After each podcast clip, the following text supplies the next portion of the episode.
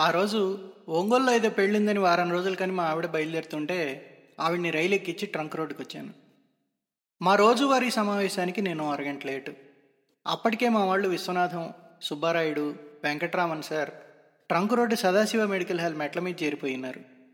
మా విశ్వనాథం ఏదో విషయం సీరియస్గా చెప్తుంటే వెంకట్రామన్ గారు సుబ్బారాయుడు ఆసక్తిగా అంటున్నారు. నేను రావడం చూసి మా విశ్వనాథం సడన్గా మాట్లాడడం ఆపేశాడు. ఏమైంది? అడిగాను నేను విశ్వనాథాన్ని. సమాధానం లేదు మనిషి దగ్గర నుంచి. సుబ్బారాయుడు వైపు చూశాడు విశ్వనాథం.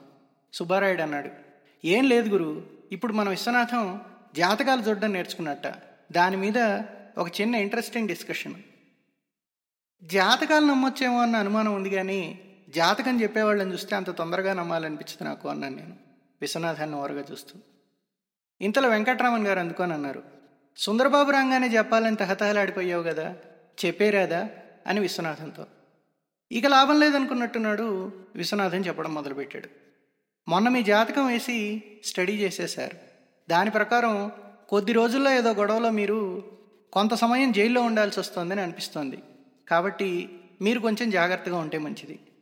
ఎటు మీరు తేలిగ్గా తీసేస్తారని తెలుసు కాబట్టి చెప్పినా ప్రయోజనం లేదని నేను ఇలాంటి విషయాలు అనిపిస్తే చెప్పకుండా ఉండకూడదని సుబ్బారాయుడు తర్జన భర్జనలు పడుతున్నాం అరగంట నుంచి. విశ్వనాథన్ చెప్పిందంతా విని అడిగాను నేను. నువ్వు ఇట్ట జాతకాలు చూడడం అని మొదలుపెట్టి ఎన్ని రోజులైంది? నేర్చుకోవడం ఓ సంవత్సరం నుంచి అండి ప్రెడిక్షన్ మొదలుపెట్టి ఓ నెల రోజులైంది. మా మేనమామ ఒక ఆయన బాగా చెప్తాడు. ఆయన దగ్గర నేర్చుకుంటున్నా అన్నాడు విశ్వనాథం. కంటిన్యూ చేస్తూ చెప్పాడు. మొన్న మా పక్కింటి ఆయనకి ఎప్పుడూ ఆయన చిన్నప్పుడు జరిగినవన్నీ కూడా చాలా కరెక్ట్గా ప్రెడిక్ట్ చేశాను అని.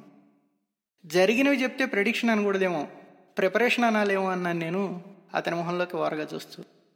సుబ్బారాయుడు కూడా ఒక కొంటె నవ్వుతో విశ్వనాథం ఏమంటాడా అని అతని వైపు చూశాడు. మా వెంకట్రామన్ గారు ఇవన్నీ పట్టించుకోకుండా మా సాయి కేఫ్ ప్రసాద్ పంపించే టీ కోసం రోడ్డు అవతల వైపు చూస్తున్నారు.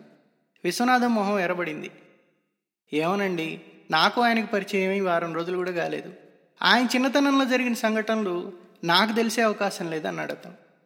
పక్క రోజు మధ్యాహ్నం దర్గామిట్లో ఏదో పని చూసుకొని ఇంటికి వచ్చా ఇంటి తాళం తీసి లోపలికి వెళ్తుంటే మా ఎదురింటి ఆయన ఆదుర్దిగా వచ్చి సుందరబాబు గారు ఓ గంట క్రితం మీ గురించి ఓ పోలీస్ వచ్చాడండి కలుద్దామని అన్నాడు. దేని గురించిట? అడిగాను నేను.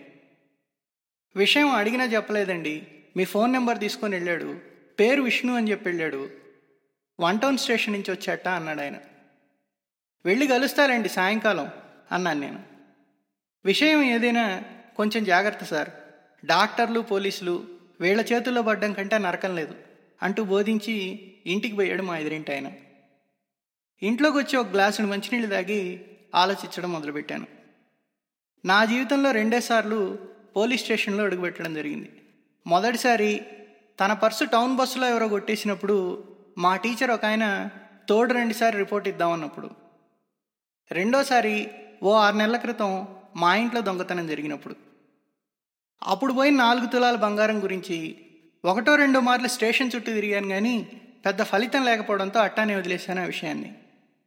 అలా ఆలోచిస్తూ ఉంటే మా ఇంట్లో ఫోన్ మోగడం మొదలుపెట్టింది. ఈ లోకంలోకి వచ్చాను.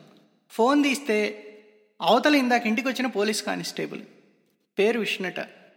స్టేషన్కి వచ్చి సిఐ గారిని కలవాలని చెప్పాడు. సిఐ నన్ను స్టేషన్కి పిలిచి మాట్లాడాలనుకుంటే ఏదో తలనొప్పి విషయం అయి ఉంటుంది అనుకున్నా. ఓ గంట తర్వాత మిట్ట మధ్యాహ్నం ఎండలో బయలుదేరి వన్ టౌన్ పోలీస్ స్టేషన్కి చేరుకున్నా. విష్ణుని కలిశాను. ఓ ముప్పై ఏళ్ళు ఉంటాయేమో అతనికి. కొంచెం సేపు వెయిట్ చేయండి సార్. సిఐ గారు వేరే పనిలో ఉన్నారని చెప్పి ఒక కుర్చీలో కూర్చోబెట్టాడు. స్టేషన్లో అంతా గందరగోళంగా ఉంది. ఓ మూల చిన్న రూము కటకటాలు తలుపుతో. దాంట్లో ఓ పది మందిని కుక్కేసినట్టు కూర్చోబెట్టారు. వాళ్ళలో ఒకడు బయట ఉండే పోలీసుల్ని ఏదో బతిమలాడుతున్నాడు. ఇంకో మూల రూమ్ నుంచి ఎవరివో పెద్ద పెద్దగా అరుపులు. ఇదిగాక ఒక ఆడమనిషి ఎవరో రిపోర్ట్ చేయడానికి వచ్చినట్టుంది. ఏడుపులు పెడబొబ్బలు. నాలాంటి వాడిని ఇక్కడికి తీసుకొచ్చి రోజు గంటసేపు ఊరికే కూర్చోబెడితే సరిపోతుంది. వేరే శిక్ష అవసరం లేదు. మనది హెడ్ మాస్టర్ ఉద్యోగం అయ్యేటప్పటికీ సైలెంట్గా లేని ప్రదేశాలంటే నాకు సహజ సిద్ధంగా చిరాకు. దానికి ఒకటే ఎక్సెప్షను మా నెల్లూరు ట్రంక్ రోడ్డు. కొంతసేపటికి విష్ణు వచ్చి నన్ను సిఐ రూమ్ లోపలికి తీసుకెళ్ళాడు. వెళ్ళగానే నన్ను కూర్చోబెట్టాను సిఐ. చిన్న చిన్న వాటికి మా పెద్దవాళ్ళ దాకా విషయాన్ని తీసుకెళ్ళి విసిగించమాకండి సార్. మా ఏడుపులు మాకుంటాయి అని విసుగ్గా. విషయం ఏంది అడిగాను నేను. ఇది అమాయకత్వమా? లేదా ఒళ్ళు పొగరా? అన్న పద్ధతిలో చూశాడు సిఐ నన్ను. ఇంతలో విష్ణు కలగజేసుకొని నా చెవి దగ్గరికి వచ్చి చిన్నగా చెప్పాడు. మీ ఇంట్లో ఎప్పుడో జరిగిన చిన్న దొంగతనం గురించి మీరు మా చుట్టూ నెలల నెలలు తిరిగినా మేము పట్టించుకోలేదని మీరు డిఎస్పి గారికి కంప్లైంట్ చేశారట కదా సార్. నిన్న డిఎస్పి గారు మా సారుకు ఫోన్ చేసి అరగంట అచ్చ తెలుగులో మాట్లాడారు అని. ఆ దొంగతనం జరగడం రెండు మూడు సార్లు మీ స్టేషన్ చుట్టూ తిరగడం నిజమే కానీ నేనేమి ఎవరికి వెళ్ళి కంప్లైంట్ చేయడం జరగలేదు అన్నాను. సిఐ మోహన్లో చిరాకు కోపం ఇంకా ఎక్కువయ్యాయి. చెప్పాడు నాకు మీరు మా విష్ణుతో టచ్లో ఉండండి. ఓ వారం రోజుల్లో మీ కేసు ఏదో రకంగా సాల్వ్ చేస్తాం. మాకేదన్నా అవసరం ఉంటే మీరు స్టేషన్కి రావాల్సి ఉంటుంది అని. రూమ్లోంచి బయటకు వచ్చి నిలబడ్డాను. నిజానికి ఆ దొంగతనం గురించి పూర్తిగా మర్చిపోయాను నేను. ఈరోజు పోలీసు ఇంటికి వచ్చేదాకా. ఇన్ని నెలల తర్వాత ఈ విషయం డిఎస్పీ దాకా వెళ్ళడం ఏంటి? ఆయన ఈ సిఐని పట్టుకొని ఉతకడం ఏంటి? ఇంకా ఈ సిఐ వాళ్ళకని చూస్తే చివరికి నేనే దొంగనని ప్రూవ్ చేసినా చేసేటట్టున్నాడు అనుకున్నా మనసులో. ఈ లోపల విష్ణు బయటకు వచ్చి చెప్పాడు రేపు మళ్ళీ మీరు ఒకసారి స్టేషన్కి రావాల్సి ఉంటుంది. మీ ఏరియాలో మామూలుగా ఇలాంటి టైప్ దొంగతనాలు చేసేవాళ్ళు మా లిస్టులో ఉంటారు. వాళ్ళలో ఎవడో మీరు గుర్తుపట్టాలి అని. నాకున్న చిరాకును అణుచుకొని చెప్పాను. ఆ రోజు రాత్రి మేము ఎండాకాలం కదా అని మిద్ది మీద నిద్రపోతుంటే మా ఆవిడ మెడలోంచి గొలుసులాగి పెరిగెత్తాడు వాడెవడో. మా ఆవిడ ఎరిస్తే నాకు మెలకు వచ్చింది. మొహం ఆకారం ఏదో కనబడింది కానీ ఇన్ని రోజుల తర్వాత గుర్తుపట్టడం కష్టం అని. తాపిగా చెప్పాడు విష్ణు. మీరు చెప్పిందంతా మా రికార్డుల్లో ఉంటుంది సార్. కానీ కేసు సాల్వ్ చేయాలంటే మా పద్ధతులు మాకుంటాయి. రేపు వచ్చేయండి. మీ గొలుసు మీ చేతిలో పెట్టే బాధ్యత నాకు ఇచ్చారు మా సిఐ గారు అంటూ. స్టేషన్ బయటకు వచ్చేసాను కానీ విష్ణు చెప్పినట్టు ఆ మరుసటి రోజుతో కథ ముగియలేదు. అతను నాకు చూపించిన వాళ్ళల్లో నేను ఎవరిని గుర్తుపట్టలేకపోయాను. మళ్ళీ ఇంకో గంట ఆ నరకంలో సిఐ గురించి వెయిటింగ్. ఆయన చాలా బిజీగా ఉండడంతో. చివరిగా ఆ చిరాక్ సిఐతో ఒక కష్టాగోష్ఠి. అలా వారం రోజులు మూడుసార్లు ప్రదక్షిణం చేయాల్సి వచ్చింది స్టేషన్ చుట్టూ. నా పనులన్నీ మానుకొని. మా ఎదురింటి ఆయన చెప్పినట్టు వేళ చేతిలో పడితే బతుకు దుర్భరమే. ఇదిగాక ప్రతిరోజు రాత్రి ట్రంక్ రోడ్లో మా వాళ్ళ పరామర్శ వీటన్నిటికంటే ఇబ్బందిగా ఉంది. ఇంకా ఓ రోజు తట్టుకోలేక విష్ణుని పక్కకు పిలిచి చెప్పాను. ఇంక ఈ తిరుగుళ్ళు నేను తిరగలేను మోక్షం కల్పించు అని. అతను నన్ను జాలిగా చూసి చెప్పాడు. ఎందుకో మిమ్మల్ని చూస్తుంటే మా చిన్నప్పటి టీచర్ ఒక ఆయన గుర్తొస్తున్నాడు సార్. మిమ్మల్ని ఇట్టా తిప్పాలంటే నాకు ఇబ్బందిగా ఉంది. కానీ ఆర్డర్ పైనుంచి వచ్చింది కాబట్టి కొంత హంగామా అవసరం అంటూ. నేనేం మాట్లాడలేదు. ఓ రెండు నిమిషాలు ఆలోచించి చెప్పాడు అతను. దీనికో మార్గం ఉంది సార్ నేను చెప్పినట్టు చేయండి అని. అతను చెప్పిన దానికి ఒప్పుకొని పక్క రోజు డైరెక్ట్గా కోర్టుకు వెళ్తే విష్ణు నన్ను లోపలికి తీసుకెళ్ళాడు. అక్కడ నా ముందర కొన్ని ఎవరో నగలు పెట్టి గుర్తుపట్టమన్నారు. విష్ణు చెప్పినట్టే ఏదో గొలుసుని నాదే అని చెప్పాను.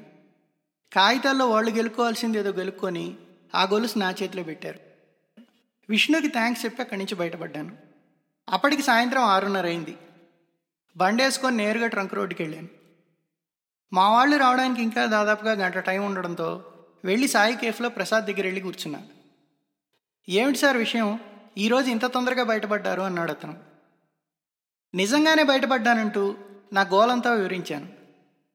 చివరిగా అన్నాను నాకు తెలియకుండా డిఎస్పీకి ఎవరు కంప్లైంట్ ఇచ్చుంటారు? ఎక్కడో ఆలోచిస్తూ అన్నాడు ప్రసాద్. ఆంజనేయులు ఏంటాడు సార్? ఎవరు? సుబ్బారాయుడు గారి బావమరిదే? అడిగాను నేను. కాదండి మా పక్క వీధిలో ఉండేవాడు. డిగ్రీ అయ్యి ఉద్యోగం కోసం తెగ కష్టపడుతుంటే మీ ఫ్రెండ్ హోటల్లో ఉద్యోగం ఇప్పించారు మీరు అని. గుర్తుకొచ్చింది.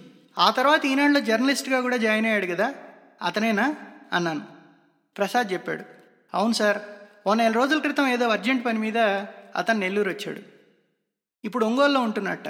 మీ గురించి అడిగితే మాటల్లో మీ ఇంట్లో జరిగిన దొంగతనం గురించి చెప్పాను. తనకు తెలిసిన డిఎస్పీ ఒక ఆయన ఒంగోలు నుంచి నెల్లూరుకి ట్రాన్స్ఫర్ అయ్యి వస్తున్నాడని ఆయనకి విషయం చెప్పి మీ సొమ్ములు మీకు వచ్చే ప్రయత్నం చేస్తాను అన్నాడు. నాకు ఒక క్షణం ఆంజనేయులకి థ్యాంక్స్ చెప్పాలో ఇట్లా పోలీసుల చుట్టూ స్టేషన్ చుట్టూ తిప్పించినందుకు తిట్టుకోవాలో అర్థం కాలేదు. ఏడున్నరకి మా విశ్వనాథం వాళ్ళు మా సభామందిరానికి వచ్చి రాగానే గొలుసు చేతికి వచ్చిన సంగతి ఆంజనేయుల సిఫారసు గురించి చెప్పాను. అంతా విన్న విశ్వనాథం ఇంకా నేను జాతకాలు వదిలేయాలి సార్. స్టేషన్ దాకా వెళ్ళారు కానీ జైల్లో కూర్చోలేదు మీరు అన్నాడు నవ్వుతూ. అప్పటిదాకా ఇదంతా వింటున్న మా వెంకట్రామన్ గారు తన కప్పులో టీ ఆస్వాదిస్తూ సెలవిచ్చారు. సుందరబాబు జైల్లో కూర్చోలేదు కానీ జైలు వచ్చి సుందరబాబులో కూర్చుంది ఆ మూడు రోజులు అని.